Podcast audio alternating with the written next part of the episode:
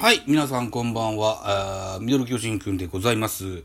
うん、本日は6月25日、現在6時45分といったところでございます。巨人対広島の3連戦の3戦目、えー東京ドームで行われております、本日のゲームを見ながら喋っていきたいかなというふうに思ってます。てなことで、えーもう、缶ビール開けてます。乾杯はい。えー、っと、現在3回表カープの攻撃中、ジャイアンツの先発は、うん、桜井、えー今シーズン初マウンドでございます。えー、対するバッターは菊池涼介ですね。うん。昨日ね、不審だった菊池の目を覚まさせてしまったんですね、ジャイアンツはね。ホームランを含む3安打食らったんですね。で、この回もセンター前ヒットと、完璧に目を覚ましてしまいましたですね。昨日はちょっとやることがあって放送はできませんでしたが、あ今日は久しぶりに、えー久しぶりかっていうか、今日は喋ってみたいかなと思います。はい。でね、今日のね、うんと、お昼間に、LINE の放置新聞からそ速報というか号外というか、そんな来ましてね、何回なと思ったらばですよ。えっ、と、開幕してまだ1週間経ってないんですけれども、早くもトレードが成立したよと。えー楽天のウィーラーを獲得でございます。えーっと、それでジャイアンツからは、池田俊選手、左ピッチャーなんですけどもね、えー彼が楽天に移籍するということになりました。ウィーラーは背番号48ということです。うん。わかんなかったんですよね。な、ウィーラーを取る意味とね、池田を出す意味がわかんなかったんです。ずっとね。うん。あと、でね、あのーツイッター上でフォローしてるハルさんですとか、あの、このラジオトークのネットラジオやってる T 君とかから、あのー文章を見たりね、あの、放送を聞いたりさせてもらったので、ね、とてもこう納得がいきましたよ、というふうに思ってんだけど、楽天はまあ、左ピッチャー、リリーフがす少ないというか、いないという現状があるそうです。あとは、打線は強力な上に外人がダブついてるから、ウィーラーちょっと出せない、出せる様相ではないかなと。いう楽天側の見立て。あとジャイアンツ側の見立てとすれば、中地がずっとファーストでやっていけるのかどうかと。37歳という年齢もあるので、えーっと、ん中地の保険というか、あいうことかな。あと、下位打線において、うん6番ウィーラー、7番パーラー、8番大城の強力下位打線を組み、組んでも面白いよねっていう方いらっしゃいました。うん。で、原監督曰く、サードの岡本を、サードから動かすことはないというふうに話してたので、ウィーラーはファーストかレフトで、えー使うことになるんでしょう。うん。そうそう、だから何回も言ってます。岡本和真ね、やっとこさ、あのージャイアンツの聖域と言われる4番サードをね、今年からやるようになりますので、これ簡単には動せないんですよね。うん。なんぼレフト、ファーストできると言っても、あんまし積極的に動かしていかないと思いますよ、というふうに思います。まあ、とにもかくにもですよ。あのーそう、あとね、モタも、えーっと、開幕前というか、オープン戦直後に、いえーっと、一軍登録に、一軍じゃない、支配下登録だったモタとかね、このあたりもきっとまだまだ時間がかかるということもありますしね、えー外国人の一軍クラスのバッターっていうのはパーラーしか現在いませんのでね、ウィーラーいてもいいか、ね、実績もあるしね、と思います。多分、ほぼほぼ代打の切り札のようなイメージかなと思ってますよ。あのー今年は安倍晋之助選手がいないのでね、今年からというか去年引退してしまったので、ベテランの、まあ右打ち、ウィーラーは右打ちだったと思うんだけどもね、うん、まあいっか、あっていうふうに思ってます。池田俊ね、池田俊も1年目の時は33試合ぐらい投げたんですけど、ここ最近はずっと一軍に及びはなくって、怪我もしてないんです。二軍では投げてるんですけどね。やや干された状況になってますのでね、ちょっと一年発起して、左の先発候補として育改めて育て直してほしいなと思ってた時期もあったんですけどね、えー、ジャイアンツの左ピッチャーので言うと左の先発ピッチャーで言うとメルセデスでしょ？それから田口でしょ？あとは今村ぐらいしかね思い浮かばないんですけども。大江とか横川とかを育てるつもりが、一、あの、先発で育てるつもりがあるのかななんていうふうに思ってます。池田俊も27歳。ね、そろそろ、えー、2軍で、えー、腐らしとくのもよろしくないお年だと思いますのでね、楽天でぜひね、活躍していただけたらというふうに思ってます。はい。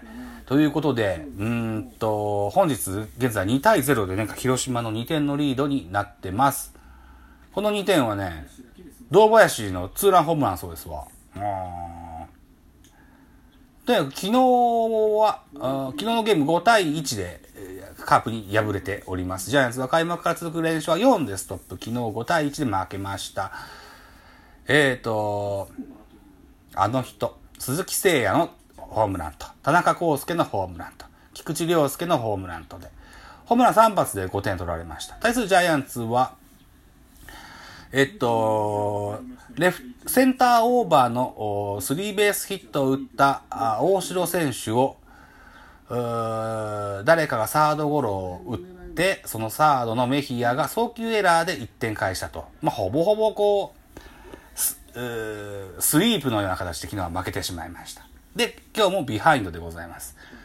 なんとか、一矢報いたいと。現在、このカープ、対カープ戦は1勝1敗という形になってます。向こう5年間ずっと負け越してる広島戦です。なんとかね、広島戦、食らいついてね、あの、チャレンジャーの気持ちでね、やってほしいんだよな。えー、っと、この回は、先発ピッチャー、桜井。これがセカンドゴロですね。これワンアウトかな？えー、対する広島の先発は遠藤。21歳の若者でございます。去年はリリーフで投げてなかったかな。開幕、開幕6戦目、だから6番手のピッチャーと。いう先発の、先発として今後使っていくんでしょうね。はい。ということで、桜井がセカンドゴロで、本日は、あら、1番に亀井さんが入ってますよ。初球を立ててショートゴロでツーアウトでございます。6連戦が続く中でこうゲームサイドを見ながら組み立てていかなきゃいけないんですね。どうしてもその3位狙うチームが、うこと、そうそう昨日はピッチャーカープのピッチャークリアレンにしてやられてしまいました。うん。米子市出身なんですよ。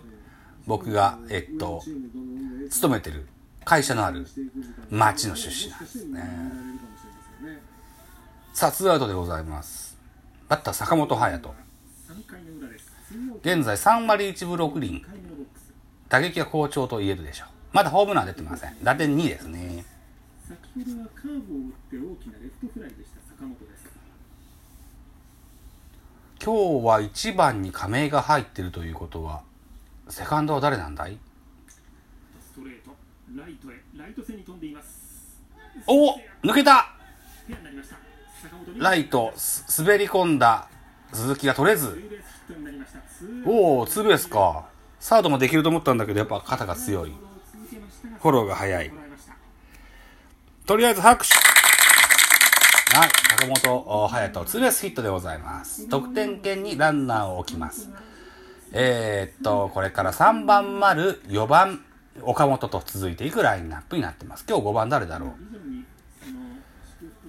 う？中地かな？あ、パーラーだ。今日のクリーンナップは、丸、岡本、パーラーと左、右、左のジグザグのクリーンナップになってます。まずは、えー、3番丸。ツーアウトランナー2塁という状況です。現在3回裏、ジャイアンツの攻撃中でございます。得点は2対0、広島の2点のリードになってます。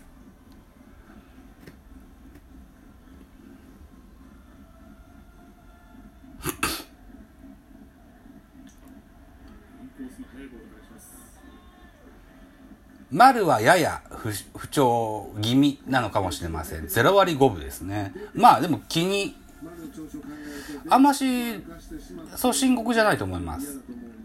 そのうち当たりは出るでしょう。当たりが出始めると固めて打てる人なので、そんな心配はしないんですよね。